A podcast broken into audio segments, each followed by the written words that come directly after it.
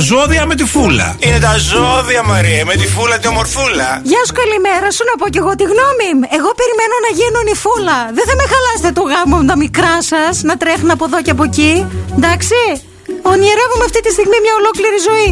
Έτσι και έρθει κανένα μικρό και με πατήσει στον ηφικό, θα φάει φούσκο και θα πάει απέναντι. Να ξέρετε. Ήρθα για τα ζώδια. Μην με συγχύζετε.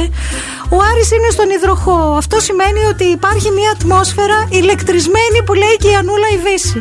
Και γεια και κανένας από τους δύο δεν υποχωρεί όταν υπάρχει αυτή η ένταση, η ηλεκτρισμένη ατμόσφαιρα. Μπορεί να συμβούν γεγονότα και καταστάσεις που θα μας φέρουν στα όρια μας.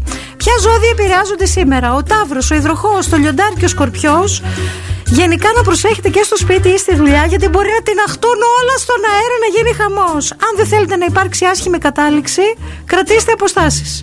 Άμα είσαι το κρυάρι, ο ζυγός, ο εγώκερος και ο καρκίνος, πάρε τις απαραίτητες προφυλάξεις και αντιστάσου στις έντονες επιθυμίες και κυρίως μην εκτίθεσαι σε κίνδυνο και για την τσέπη σου και για την καρδούλα σου, γιατί είναι σημαντικά και τα δυο να λέμε τις αλήθειες. Φεύγε φούλα τώρα, αύριο πάλι, άντε γεια.